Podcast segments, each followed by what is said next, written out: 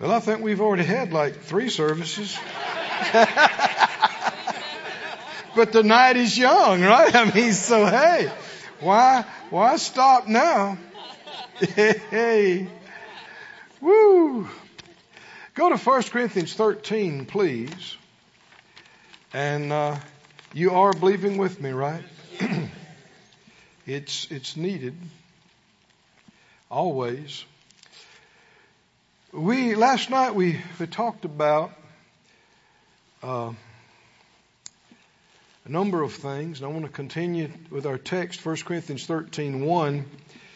He said, Though I speak with the tongues of men and of angels and have not love, agape, the love that God is, I am become a sounding brass or a tinkling cymbal. Would that be vain prayer? Back up, look at it again. Yeah, verse 1. Would that, what good is sounding brass? Well, let's think about it. If I got up here tonight and I had a big cymbal, and that's all I did clang, clang, clang for an hour and a half. yeah. Uh, the crowd would be a lot smaller.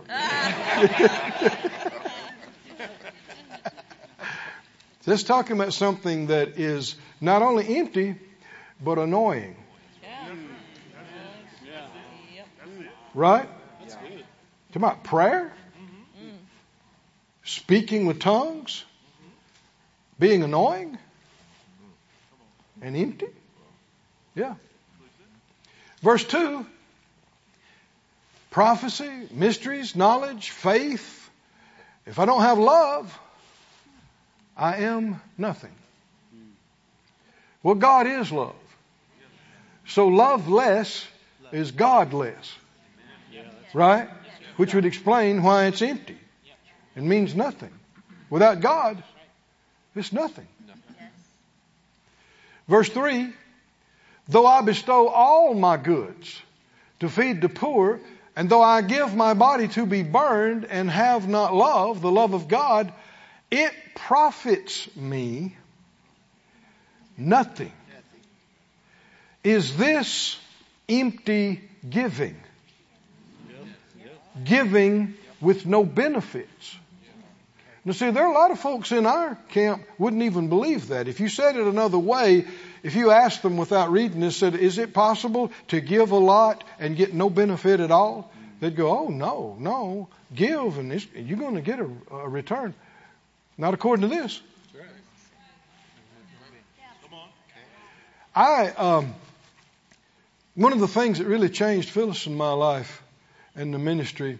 I was coming back on a commercial plane years ago from uh, Central America, where we'd had a meeting, and we had had a lot of uh, good things happen, a lot of healings and, and uh, salvations, and um, but I had focused on that. Now I'm coming home, and I know uh, they got questions at the office, and there's a bunch of money that needs to come in to take care of some things. And uh, I was sitting there. It was late at night. A lot of people were asleep on the plane, and I'm just looking out the window. And uh, the the Lord began to talk to me in my heart. I don't mean to hurt a voice, audible voice, but inside your spirit. He'll talk to any Christian, anybody, if you learn how to pay attention and he uh, he said, Keith, what would even a ten uh, fold harvest be on what you all have sown this past year? Well, I got my calculator out, and I had a kind of a general idea, and I thought, well, uh, uh, man, that'd be more than enough to take care of everything, and and then some. And then he said this to me. He said, reaping is not automatic.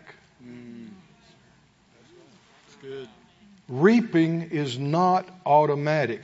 Well, now that was a, a change for me. I sat there and I thought, okay, reaping is not automatic. And just like that, he reminded me of natural sowing and reaping. Right? Yes. when uh, the, the farmers plant their fields? Is sowing automatic? No. No? Then when the harvest is time to get in, can the farmer stay at the house? And does it just march out of the field by itself into the barn or into the silo? Every farmer on earth knows reaping is not automatic. It's a lot of times more work to get the harvest in than it was the other things. Well, is that true spiritually? Is it true spiritually? Or is it like many people have imagined, if I sow a seed, I'm done. My job's over. The rest of it's up to God. You hear how quiet it is? Yes, That's what many people in our circles believe. They believe I sow a seed, the rest of it's up to God. When the harvest comes in, how much harvest, all of that, that's up to Him. Well, where'd you get that? To? That's not in line with natural sowing and reaping. Yeah, that's right. Go to Mark 4, please. I didn't intend to talk about this, but here we are. Uh, uh, this is what the Lord took me to that night, sitting in the dark in that commercial airliner coming home from Central America. Changed our lives. In fact, later on, series came out of it, Rules of Reaping. And we still have that. No, no charge. You go online. It won't cost you anything if you want it. Uh, Mark 4, verse 26, Jesus said, So is the kingdom of God as if a man should cast seed into the ground, and should sleep and rise night and day, and the seed spring up and grow up, he knows not how. For the earth brings forth fruit of herself. First the blade, then the ear, after that the full corn in the ear. But when the fruit is brought forth, immediately he puts in the sickle because the harvest is come. Who does he refer to in this passage? God? No. Who sows the seed? God? No, no. The man sows the seed. Who makes the seed grow? God, not the man. Thank God. That's one thing, not our job. Hallelujah. Who makes the seed grow? God. God designed the seed to grow. Hallelujah. He designed the ground to work with the seed. And He sends the sunshine and He sends the rain and He makes it grow. It's God who gives the increase. Hallelujah. And it's progressive. First the blade, then the ear, then the full corn in the ear, and we know that when you plant a seed, you don't just wait till that afternoon and go back and get your harvest. Right? There, there's, there's some time involved, there's some development, but the next verse, when the fruit is brought forth, what is that? That's when the full corn is in the ear. That's when the harvest is fully ripe. Then what? He. He. He who? Same he that sowed the seed. Who's responsible for sowing the seed? We are. We are. Who's responsible for multiplying the seed? God. God is. Who's responsible for reaping the harvest? We are. I am. We are. Us? Yes. True or not? Yes. Many people in our circles don't believe that. They don't think that's any of our responsibility.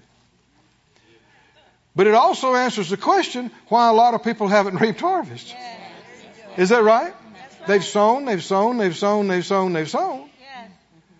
And they're just waiting on God. Well, God, when's my harvest going to come? And He's thinking, well, when are you going to put the sickle in? Who puts the sickle in? We do. Reaping involves a number of things. It involves being led by the Spirit. Hmm? Remember when uh, Peter let Jesus use his boat to preach out of? And as soon as they finished, what did Jesus say? Launch out. Into the deep, let down your net for a draft. What does he want him to do? He wants him to reap right now. Is that right? Did Peter sow a seed? He sure did. He sowed his time, he sowed his equipment, and now the Lord is not a moocher. Like some preachers. Uh-uh. No. He said, all right, I want you to reap right now. Go do this. And if he couldn't have convinced Peter and those guys to do it, they would have missed their harvest. Come on, can you see that? If they would not have listened to him and done what he told them to, remember when they needed tax money? What did he say? Go, if he couldn't have convinced him to do it, then he would not have reaped a harvest. What's another way of saying that? When they launched out into the deep, even when it looked like there's no reason to, put down in there, uh, what, what's happening? Sickle. Come on, can you see that? Reaping. Obeying God when and where He told you to will result in the harvest coming in. This thing we're doing this week with this next aircraft, we're putting in the sickle. Do you understand what I mean by that? We have sown. We have sown a lot of transportation seed. And even this year, the Lord dealt with us, double up your seed on this particular thing, and we doubled it up just recently. And so now what's it time to do? We prayed about this, looked at this for some time, and I sense the time is now. Put the sickle in. Believe it. Take the step. Come on, can you see that? But it's, it's inseparable from being led by the Spirit. It's inseparable from being led by Him. And it's inseparable from love. Now in Galatians, go to, go to Galatians 5, please. He said, though I give everything I've got to the poor, to people in need, and even give up my body as a martyr to be burned. If I don't have love, what did he say? It benefits me or profits me not at all. Galatians 5, 6. We quote usually part of the verse, but let's read the whole verse. In Jesus Christ, Galatians 5, 6, in Jesus Christ neither circumcision availeth, availeth anything, nor uncircumcision. He's talking about in Christ Jesus now. It's not by works. And keep, keep this in mind of what we just read in 1 Corinthians 13. It profits me nothing. Here he's saying, in Jesus Christ, neither circumcision avails anything, profits anything, nor uncircumcision profits anything, but what produces the profit and the benefit? Faith which you cannot separate from love. That word worketh is the word, same word for operate or function or energizes. Faith is energized by love. Faith functions by love. No love? No faith function. Huh? No love? No operative faith. They are inseparable. So when you read about one without it even being in the text, you know you're talking about the other. Anytime you show me a man or a woman walking in powerful faith, I'll show you a man or woman walking in the love of God. No exceptions. None. Why? Because their faith wouldn't even be functional. There would even, you go through all emotions. You can say all the confessions and all those things. But without the love, the faith is non-functioning. And you may be making a lot of loud confessions, but it's bang, bang, bang. Reminds me of that little monkey. You know the little monkey? With the, the battery power. I don't want to be the little monkey. Banging the cymbal.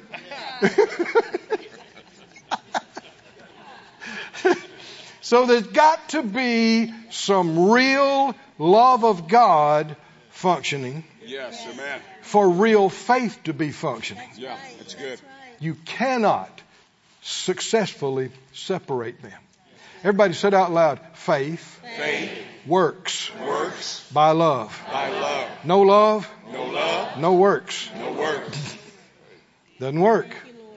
Faith works by love. Faith functions by love. Not just what some people imagine what love is, the love of God. The love that God is shed abroad in your heart. It's just another way of saying faith works by God. Right? That should be obvious, right? And no God, no faith. So we asked the question last night, is it possible to give a lot and it not benefit you? Yes. Huh? It is. Yeah. It's possible to give millions and get no return on your giving. Hello. That's right. Come on. He said you can even give up your body to be a martyr. I mean, you can't, you can't do any more than that. Give every dime you got and your body. And he said it doesn't profit you anything. No benefit at all to you without mm. the love. Now notice in 1 Corinthians 13, that very next verse, when he begins, if we believe this, then man, we ought to be all ears to want to know, okay, tell me about love. Is that right? Because I, I don't want to pray empty prayers and empty tongues and give and no return. I mean, that's just mm, dead religion. Right? What good is that? So tell me about love. That's the very next thing, very next verse, very next phrase. He said, okay, love suffers long and is kind. Hmm? You want some return on your giving? Got to quit being so ornery. Got to be kind. Yeah. Is that right? Actually, have to be kind to people. Got to quit being so short tempered. Suffers long, long, long. And not just suffers long griping about it, it's kind. Wow. You're suffering long. Somebody said, how in the world? can-" God, that's the only way. The love of God is the only thing that can do this. And you have it as a believer. You have it. It's in you. It's in you. The more we yield to it, the more it'll develop. But this very next phrase, love envies not. And until the last couple of days, I did not see what a big deal this is. The Lord has said some things to me the last couple of days that have rattled me about this. Love doesn't envy. About even what envy is. And you know, when your eyes begin to be open to something, you start making connections. Connections here, here, here. So go back to Genesis 4 and see a connection to this very verse. Genesis 4. You'll hear people say today, you know, God don't really care about these, you know, all these folks always hollering about offerings and offerings and giving and giving and sowing and, and, and the Lord, He didn't really care uh, about that kind of thing.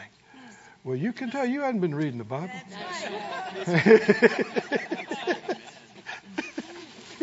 All right, so I heard somebody a while back said, you know, there's there's nothing in the in the Bible about all this sowing and reaping. I thought, huh? What? What? Yeah, what Bible? Woo! They're really showing their lack of familiarity with the Word. The first murder on the planet,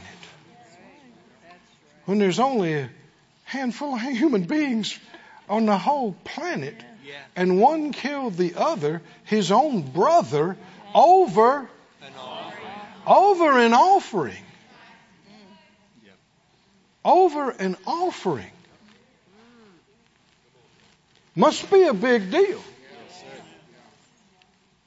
And in the very beginning days of the church, the first severe judgment in the church, people fell dead in a New Testament Holy Ghost tongue talking church. People fell dead in the age of grace.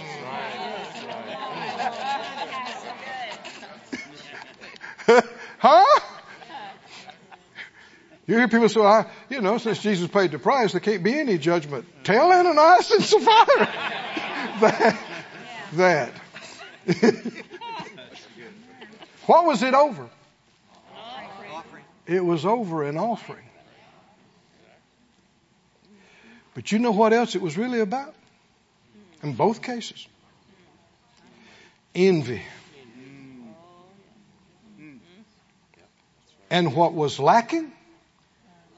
Love.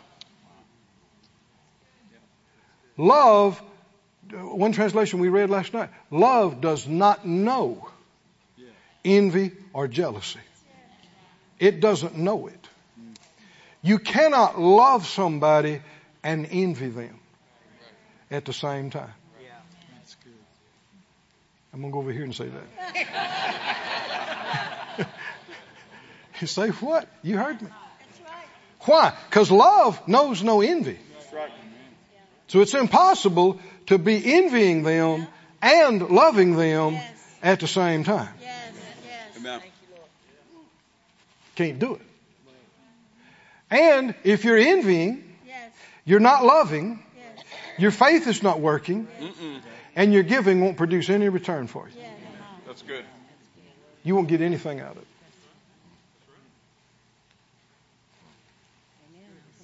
That's what it says. Chapter 4. Genesis. Somebody gave. What happened? Genesis 4.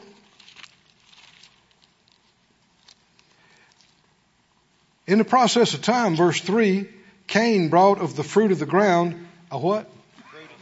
Offering, offering, offering to the Lord. Let me just stop right here. You know the rest of the story. Did Cain get any benefit out of his offering?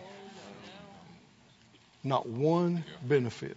Did he get any kind of return, any kind of harvest? Did Cain give an offering? He did. Did he get any return off of it? None. Zero. None. Is God fair? Yes, he is. Cain brought of the fruit of the ground an offering to the Lord. And Abel also brought of the firstlings of his flock and the fat thereof. A lot more words to describe Abel's offering than Cain's offering. Is that right? And we all know around Faith Life Church what he brought. Fluffy. He brought Fluffy, five time blue ribbon winner at the county fair. Is that right? On the front cover of Sheep Monthly. yeah, Fluffy. Everybody wanted to buy Fluffy, wanted to have Fluffy, Fluffy. And when it came offering time, now you think about this. There is no law of Moses. There is no commandment to bring offerings. Come on, can you see this? You know, I, some people say, well, you know, tithing's not for today. It's just in the law. Abraham tithed long before the law. Is that right? Nobody's telling him to tithe. And we're told that we, Abraham is our father in the faith, and we are to follow the steps of the faith of Abraham. Why? He was justified by faith before there was anything. There was no law. There was nothing yet. And we live the same way he did. In communion with the Almighty God. Walking with Him by faith. And so if it was right for him to honor God with the first part in the tenth, it's still right. Not about keeping a law. It's not about trying to be righteous or earn any of that. It's about honor. It's about thanksgiving. It's about acknowledging your God and your source. And we do it. And our churches do it. And our ministry does it. And we are some of the most blessed people you will ever lay your eyes Praise on. Lord. Praise the Lord.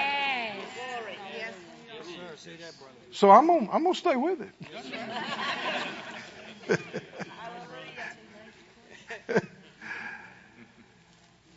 Abel brought Fluffy. Why? Why? Hebrews 11 tells us he did it by faith. Now, what else do we know? That's it. I heard somebody. If there's faith there, working operative faith, what else do we know? There's love there. That's obvious. Why would he do it? Because he loves his God more than Fluffy. Now he likes Fluffy. Fluffy's great, but he wouldn't have a Fluffy if it wasn't for God. Is that right? And he loves God way more than he loves Fluffy, and he wants to show God that he really loves God. And he thinks, what can I do? What can I express? How can I show? Not to try to buy anything. No. Just to say, thank you. And he saw Fluffy cut. Oh, that's it. That's, oh, that's it. That's it. Thank you, Lord. The Bible said Abel is still talking today through his offering. Well, this is 2023. That's a long ways from Genesis 4. We're talking about Abel's offering. Mm. Is that right? It was a lot more than a sheep. Honor. Why would God still be honoring Abel today? Because he honored him. But there was some unwanted repercussions. Cain's offering was then obviously deficient. Hmm? Yes. He just brought an offering. Are y'all with me? Yes, sir. He was also there.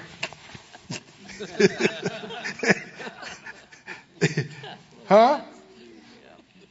No descriptors about fat and best and because it wasn't. And if you read First John about it, it said his actions were evil. There's more to this than even meets the eye, apparently. Um, and this is why God didn't accept his offering. All you have to know is if God didn't accept it, he had good reason why. Is that right? You know this. God is a good God. He's fair. It also is a revelation that God does not receive all offerings. Even though you gave it to some men or women, that doesn't mean God received it. It's not automatic. But what would it come back to?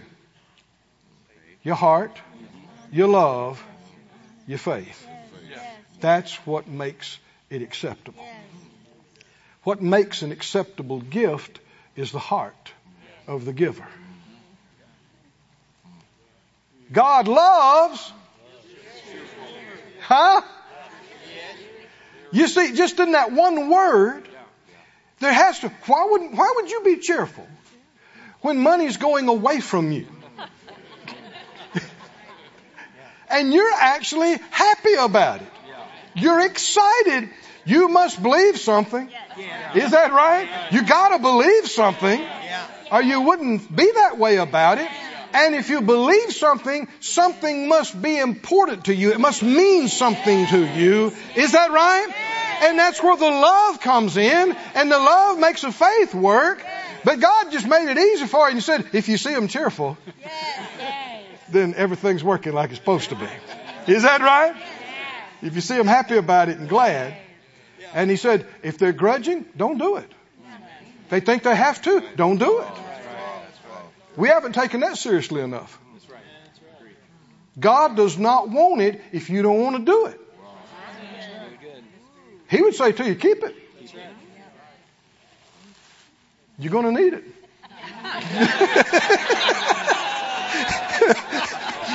and it won't be enough.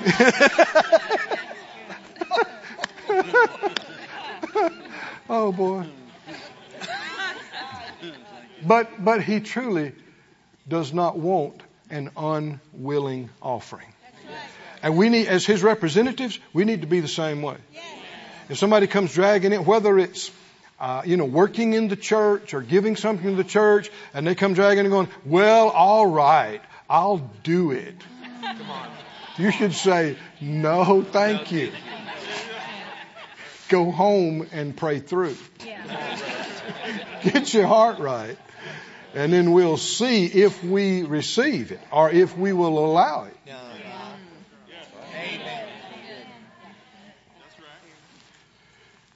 Attitude doesn't go with God. He, he don't he don't cotton to that.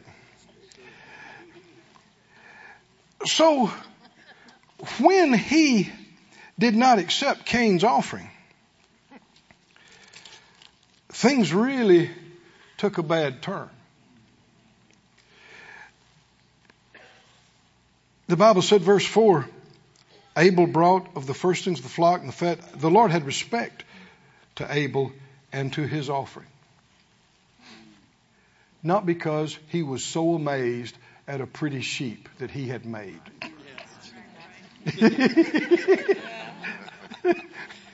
yeah, what was going on? It was Abel's heart.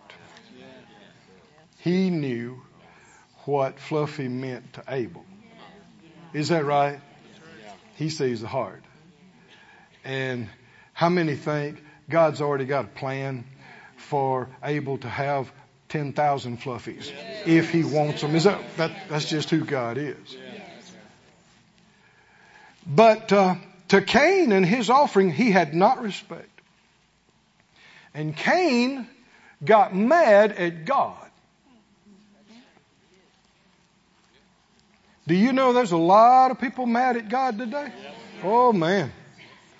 There's a lot of folks used to shout hallelujah in church that hadn't been coming for years. Thank you, Lord. I will say that. COVID has been a tool of the devil. And a lot of people died. But also, a lot of churches have been hit hard. And a lot of churches have closed their doors. We know about a number of things. And a lot of folks are down to a quarter of attendance of what they had before COVID, and even some big churches down to a third, down to a half of what they were. And uh, we saw a drop off in attendance. And one day Phyllis was talking to me about some of that, and I heard somebody say, you know, we've lost, uh, you know, X amount of people. And the Lord corrected me. He said, don't say it again. What do you mean? Saying you lost is acknowledging defeat. Right. Yeah. You're quitting. You're done. Yeah. You're giving up. We lost a hundred people. We lost fifty people. We lost three hundred people. We lost five. Does that sound good to your ears? No. What does it mean? Well, what are you going by? You're going by what you see. You're walking by sight. You're walking by numbers. And the Lord dealt with me. No, it ain't over. A lot of those people can and should come back and will come back if you will quit saying this. Thank you. Are y'all with me? Stop saying this. I'm telling you what he told us. So man, we ain't said it again. Next thing Phyllis said, we're doubling. I said, well, okay. That means everybody's coming back. And then some. Is that? She, she, she been saying that for months and months now. We're doubling. We're doubling. And then she said, our money's doubling. Our people are doubling. Our attendance is doubling. Our money is doubling. Our outreach is doubling. And then, you know, Brother Copeland spoke that word the other night. About the double. It's happening. It's happening. Is it, is it just for Faith Life Church? No. No. It's the Word of God. We know better about our words. Is that right? But see, the devil, oh, he's tricky, man. He's tricky. And if you get enough people saying it, you don't notice it. Because everybody's saying the same dumb, wrong thing. So how many did you lose? None. How many people did y'all lose? Probably lost a bunch, didn't you? Huh? Is it over? No. Then why can't they come back? Why can't a bunch of them come back and bring their friends?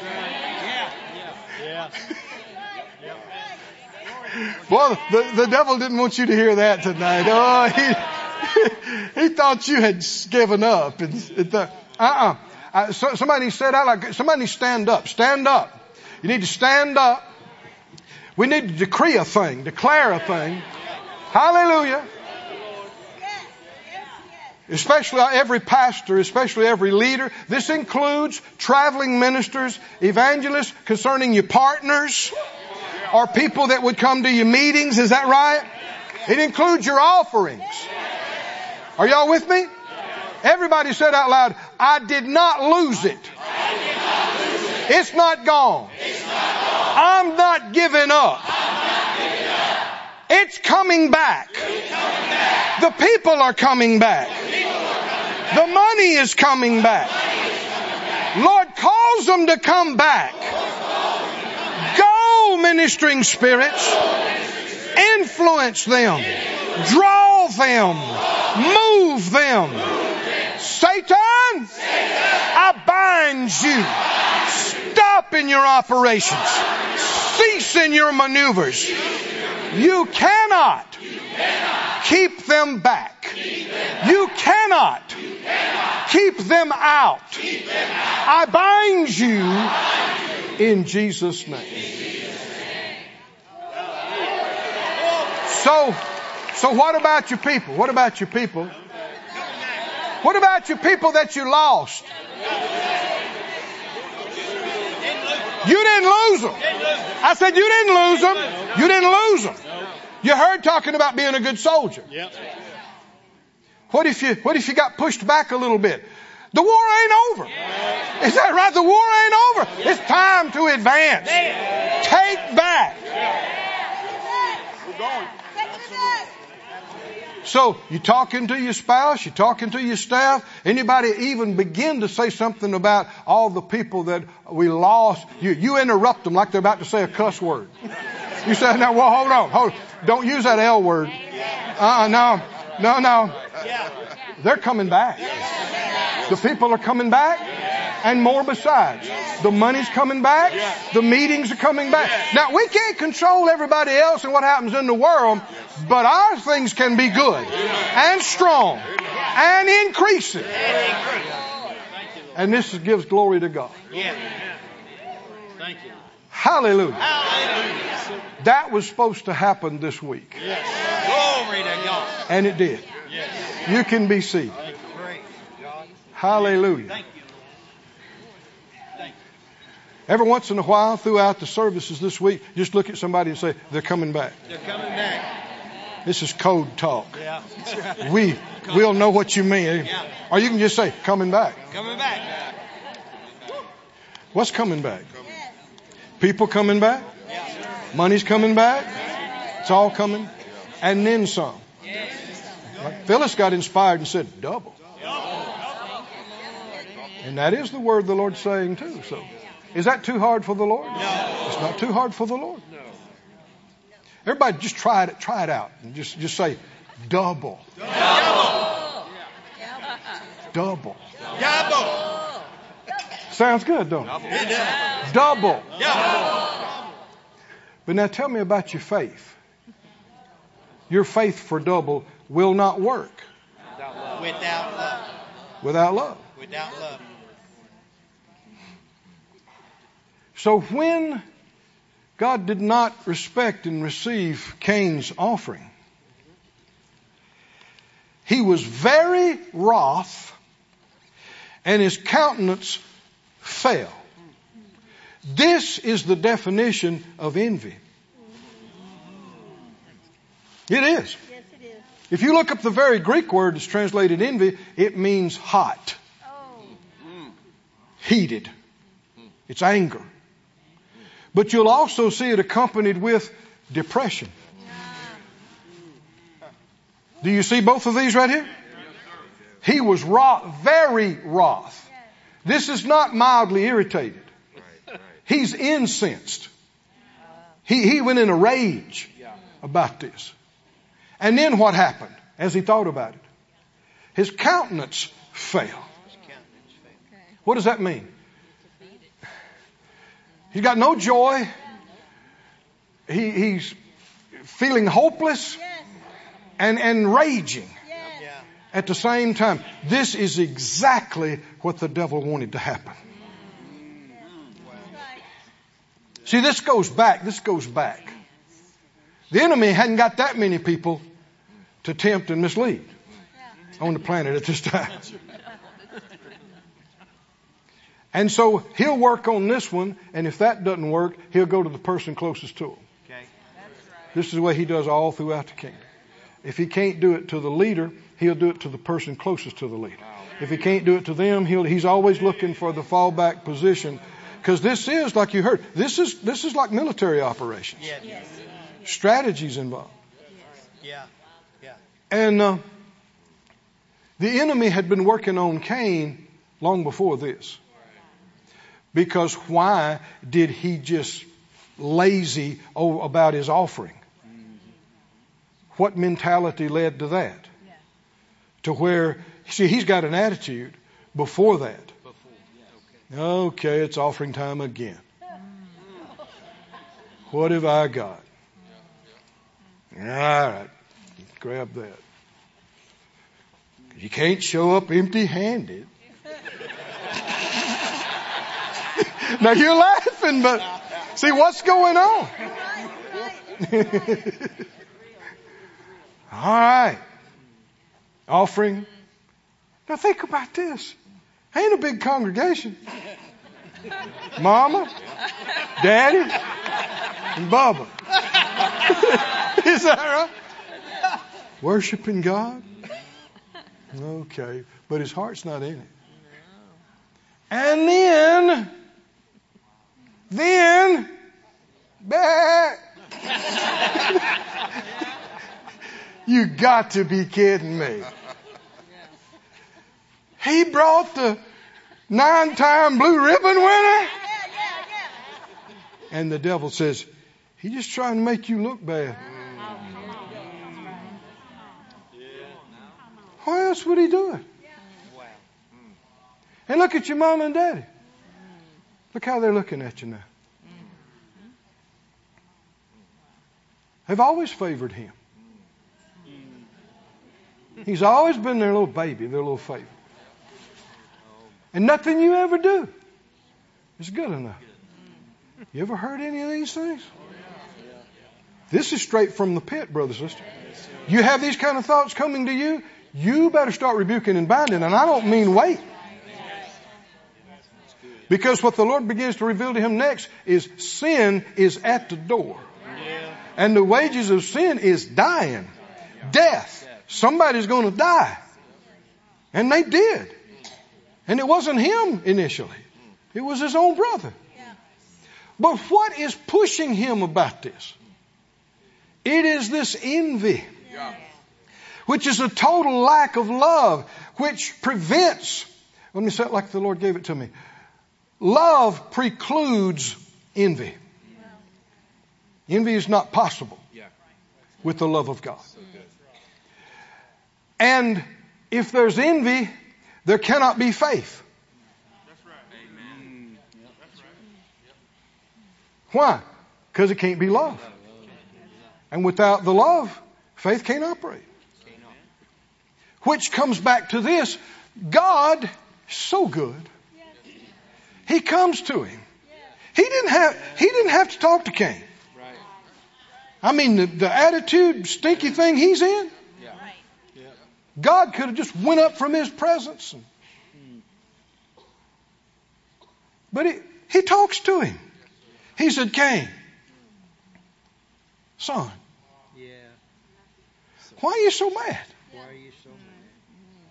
And when God asks you a question, you better start asking yourself that question. Is that right? Because Cain had zero right to be mad at his brother. Because his brother's offering had nothing to do with him. Abel didn't do it because of Cain. He didn't get up in the morning thinking, how can I make Cain mad today? Now the devil will tell you stupid stuff like that. But the thing is, he'll say, look how they're looking at you. Yeah, see how they're whispering? Yeah, they're, and the thing is, they ain't thought about you in five days. You ain't even crossed their mind. but the devil creates these sinister scenarios when you're just looking at something and piecing it together and making up stuff. Why? To what end? To what end? Yeah. The enemy has murder on his mind. He don't just want him mad. He wants to kill somebody. He always wants to kill somebody. He actually takes pleasure in death and destruction. Yeah. And I'm not going to shed a tear when he gets thrown into the lake of fire. He is evil. It would thrill him to just have carnage with all of us tonight. Just rip us apart, kill us with disease, a storm. He, it would make him laugh. Yeah. See, he's not a human being. He has zero empathy for human beings. You couldn't cry or have enough pain for him to care one ounce. He thinks a good day is when a million people died and got wiped off the planet. You want to see the devil's will? It's the earth before the flood. People were killing it. The, the earth was filled with violence. Does that sound familiar? Has anything moved? Has the, the needle moved that way the last few years? More and more violent. Why? You couldn't go out in the street. I mean, people were killing each other, stabbing each other, running, stealing. I mean, the whole earth completely devolved into continual violence. That's the devil's utopia. And it was so bad, God said, I, I'm, I can't put up with this anymore. And it would have been the end of human beings, period. It was that close to being the end of our kind. Except for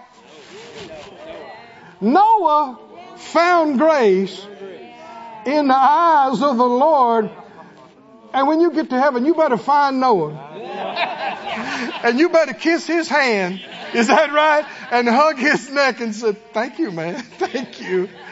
Because if it hadn't been for you. But the enemy was trying to see which one of them, Adam, Eve, Cain, Abel, he didn't really care which, would listen to him, Yeah. listen to his lies.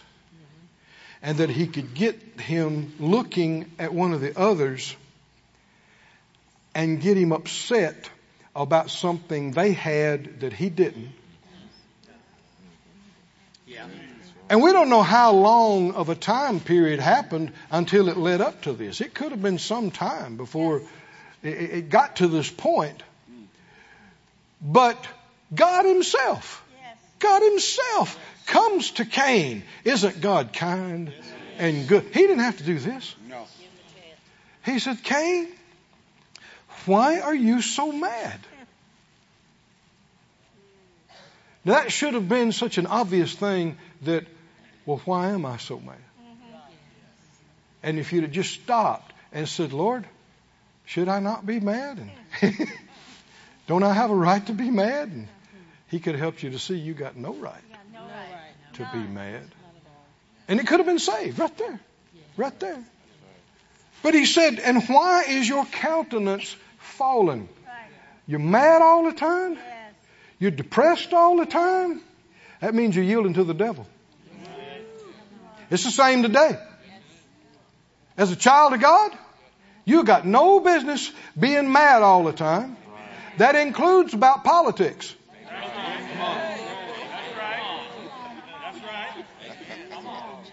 Well, it's, it's a righteous indignation. You're mad all the time. It's not okay. Get a clue.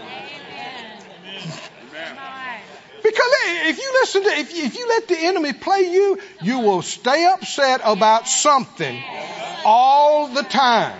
And as soon as one thing gets resolved, it'll be something else to be upset about and mad about. And the wrath of man does not work the righteousness of God. You acting on not that being mad, it will not. You may call yourself righteous indignation, but it will not turn out what God wants. It'll be flesh. And the other side of it is depression. Get to thinking it's hopeless. It's hopeless. And, and so you cycle between rage and depression. Rage and depression. And your body is not designed to handle that. And the devil knows that. It'll absolutely age you on a fast track prematurely. It'll mess up your systems. It will destroy your immune system. His ideal is to get you in such a state that you kill other people and before long what you're doing kills you too. And then he just goes to some more human beings to manipulate and destroy. Yeah. That's good. But we are not ignorant of his devices, and the smarter one lives in me. The wiser one, the greater one lives in you. But we got to listen to him instead of the enemy stuff. He said, Why are you so wroth? Why are you so mad? Why are you so, your countenance fallen? You're so down and depressed. If you do well, which means you can. You can if you will. God is no respecter of persons. Amen. He never changes. Is it possible that Cain could have gotten the same response his brother got? Could have been accepted? Is that and could have been blessed? Yes. In fact, isn't that what the Father's saying? Come on now. We can get past this. I'll give you another, I- I'll give you a makeup exam. Is that right? We, I'll give you another chance. We, we'll have another offering time and, and you can come and let, let's just do it again. Wow. Let's do it again. If you, and if you do well, shall you not be accepted? Shall you not be accepted? Now let's stop here though. This requires faith in God. And the devil is lying to Cain not only about his brother, but about God. That God plays favorites. That God's not fair. And have you ever heard people say, I've heard this so many times, I just can't do anything right. Nothing I do is ever good enough for them. You are quoting Cain.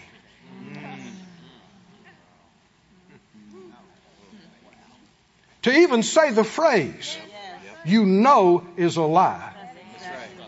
I've never done anything right. I can't do, you know it's a lie. Huh? Nothing I ever do is good enough. Nothing you've ever done? You're a liar. And the reason you're lying is because you're listening to lies, believing lies. No. When we first started in the ministry, you, some of you have heard our testimony. Even after Phyllis and I had been in the ministry for about five years or so, we weren't doing well financially. And it got worse. And um, we got we got in a bad way financially. And I cried out to the Lord, Lord help us. I know this is not your will. Whatever we need, Send it to us, please. Send us to it. We already knew some things about the Word, but obviously we're missing it somewhere. And I didn't get all the answers that day, but looking back now, he heard my prayer. And after that, he started teaching me about uh, his things. And it's every day seemed like he was showing me something for, I don't know, the next three years or so. And we made some radical changes. One of the things we did is we made a commitment to tithe. Not because somebody was making us, out of honor and give offerings. So we started a tithe is 10%. And so anything above that be an offering. So we started, was it 12% or something? And then we went to 14. But what we did that really was radical, uh, 1 Corinthians uh, talks about, or uh, six, chapter 16, he talks about uh, first of the week, lay aside, set by you in store as God has prospered you. It's describing a separation of your things from His. And everybody knows, don't you think, concerning the church? Well, let's say these airplane funds that are coming in. Should I put any of those in my personal account? you should see the look. Yeah, you, you better not. Should it be very clear the difference between our money and the church's money? Should it be very, very clear? The IRS will insist that it be very clear. Is that right? And it just should be. Well, what about you? I said, what about you? Should your money be mixed in with his? And you'll hear people say, well, all my money is His. That is absolutely not true. If it's all His, you have nothing to give. And why do you keep spending all His money? He said the tenth is His. That's what He said. And it's always been that way. It'll always be that way. And anything above that is yours. That enabled you to give an offering. And so we, uh, we did. We, we opened separate accounts. And when any money's come in, personally, or the church or the ministry, we take the 10% plus our offering right off the top before we pay any bills, before we pay anything. We separate it from our money. And that's His money. We can't spend that on our bills, on our personal things. No, that's His money. That goes to His churches, His ministries, His people, whatever He says. That's His money, not Keith and Phyllis' money. Well, as the years went by, every year we would increase our offering a percent or two. And it's gotten bigger and bigger. 10% jumped to 20 and 30 and 40 and more. And the church the same way. And that's why we've been able to give more and more and more. And as that happened, we began to get persecution.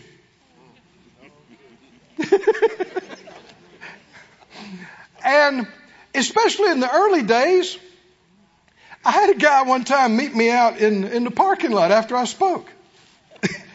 and man, he was like Cain. He was livid. He said, I don't like it. I don't believe it. I said, what? He said, You kept talking about rich, rich, rich, rich.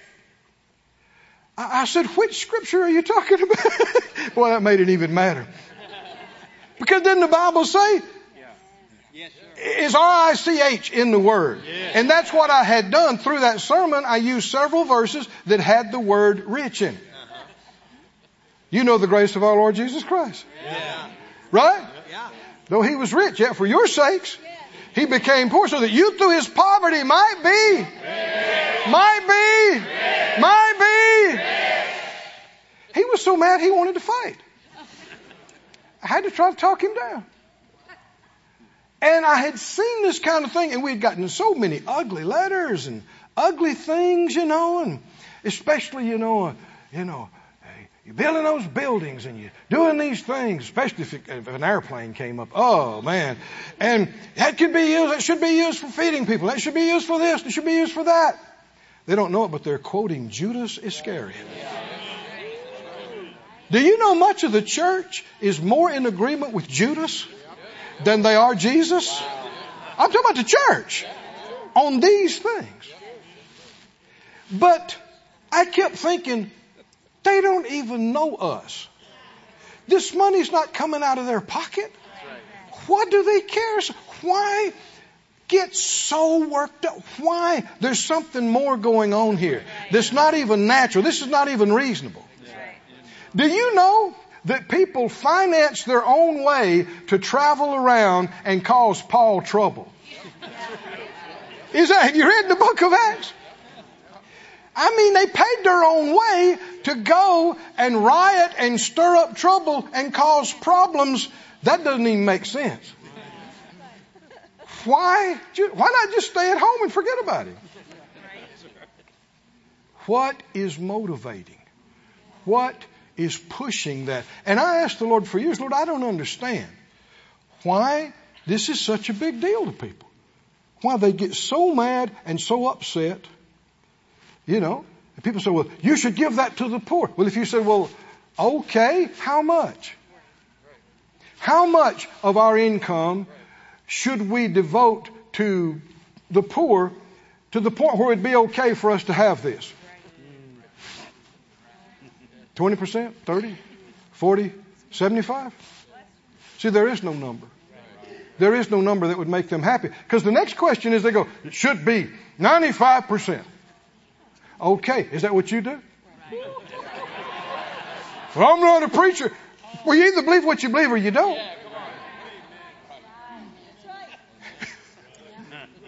okay, 95, let's do it. ah, they're not going to do it. They have no intention of ever doing what they insist you should be doing. And that is the dictionary definition of hypocrite. Isn't it?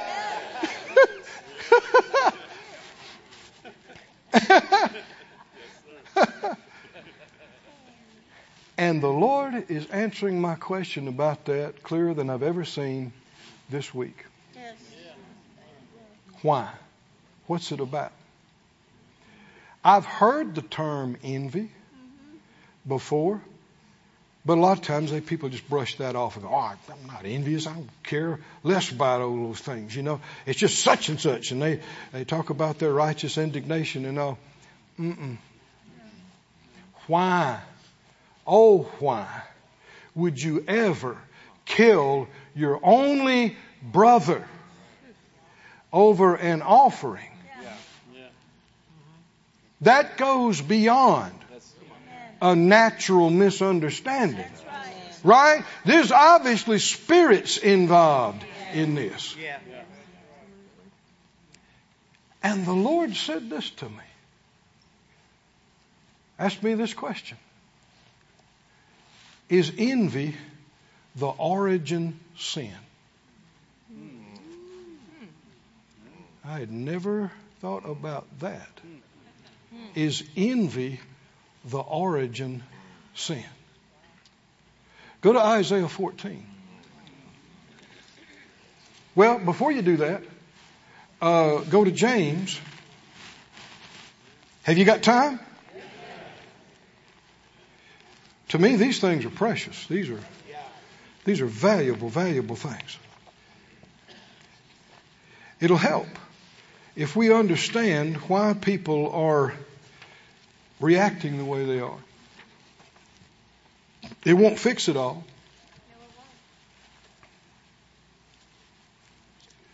And if you live godly in Christ Jesus, and you're willing to leave things and sacrifice big to obey Him, Jesus said, You will receive a hundredfold in this time.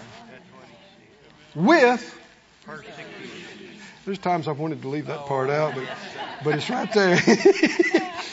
with what? Persecution. Why? Why has it got to come with persecutions?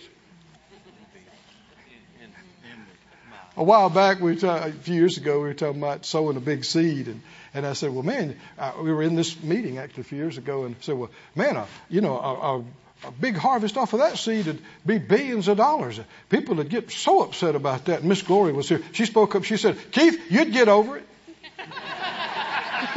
Talking about them being upset with us. I thought, man, people would really give you a hard time about that. She said, you'd get over it. Why? You'd have so many resources. Is that right? To do more and more for the kingdom of God. And somebody's going to be mad about something all the time. You can't, you can't follow everybody around, explain everything to them, and wouldn't do any good anyway. Huh? James 3, are you there?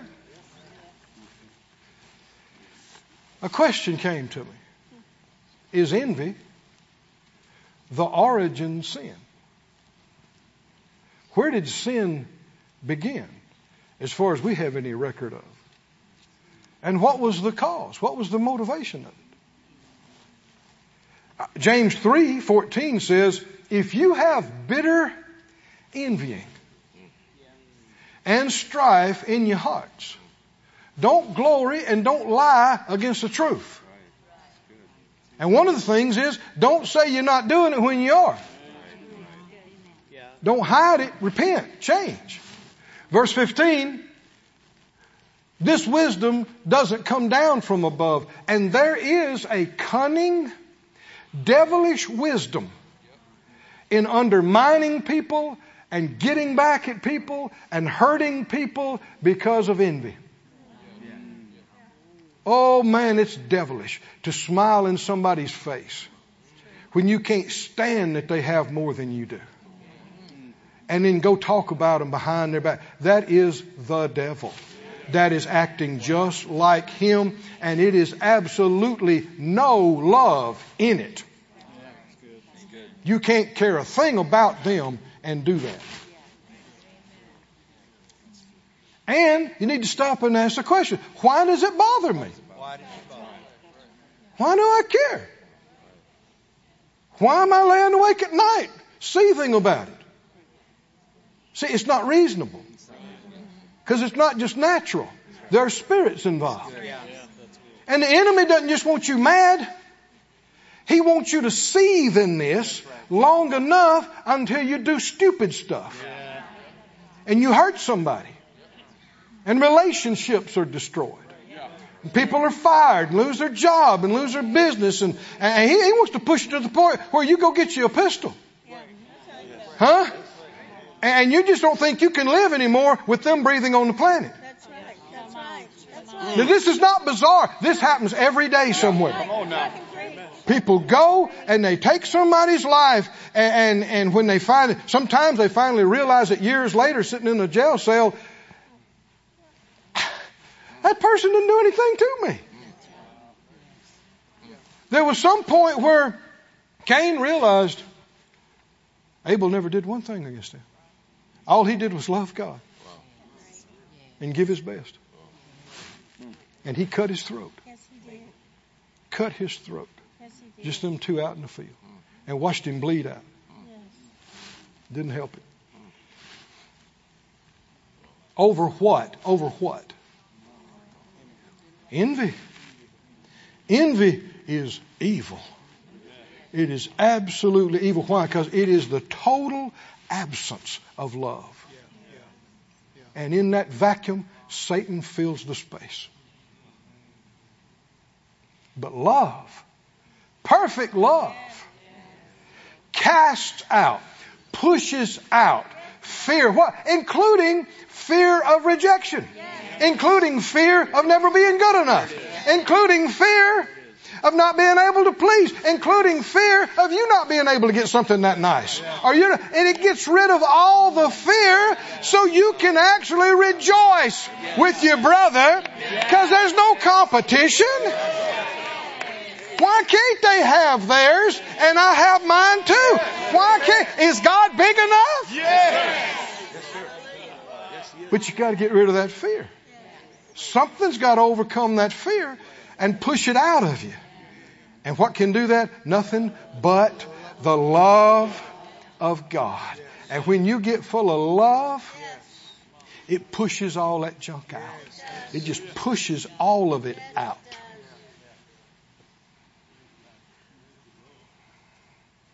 And you can love, and you're free, and your faith works. Hey! And your tongues have power. And your sowing gets results. Hey, now we're talking. Which is why the enemy works so hard to get this envy junk in you, because he knows it can just choke everything out. It can just prevent you and rob you of your testimony and witness and all of that. Which is why the New Testament commandment is right. Not a suggestion. It's what? Love each other as I have loved you. And even gave us the love to do it with. Put it in us. But why? Why is that the New Testament command? Because it supersedes everything else, and without it, nothing else works. It also protects you from the enemy's advances with all these lies. You can't love somebody and give in to envy. Love envies not. Yeah. At all. Where envying and strife is, verse 16 says, there is confusion. And the Bible said God's not in confusion. So God wouldn't be this. Who's in it then? And every evil word. Now, not just some. Confusion, that's chaotic atmosphere, and every evil activity connected with what? Envy. Envy and the resulting strife. Every evil work. Now in Isaiah 14, where the prophet saw and talked about Lucifer and his fall, Isaiah 14, 12, he said, How are you fallen from heaven, O Lucifer, son of the morning? How are you cut down to the ground which did weaken the nations? For you have said in your heart, it's always about the heart.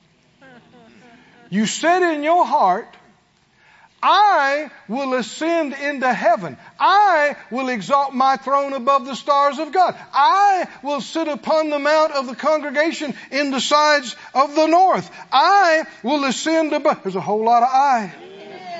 I will ascend above the heights of the clouds. Get this, get this now. I will be like the most high. What's driving him? Envy of God.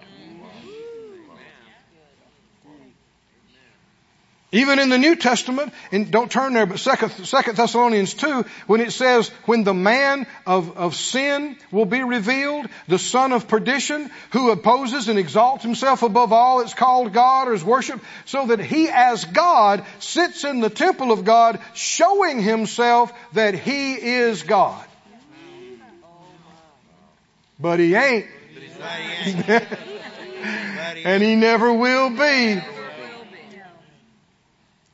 And this is why so many human beings are trying to be something they are not.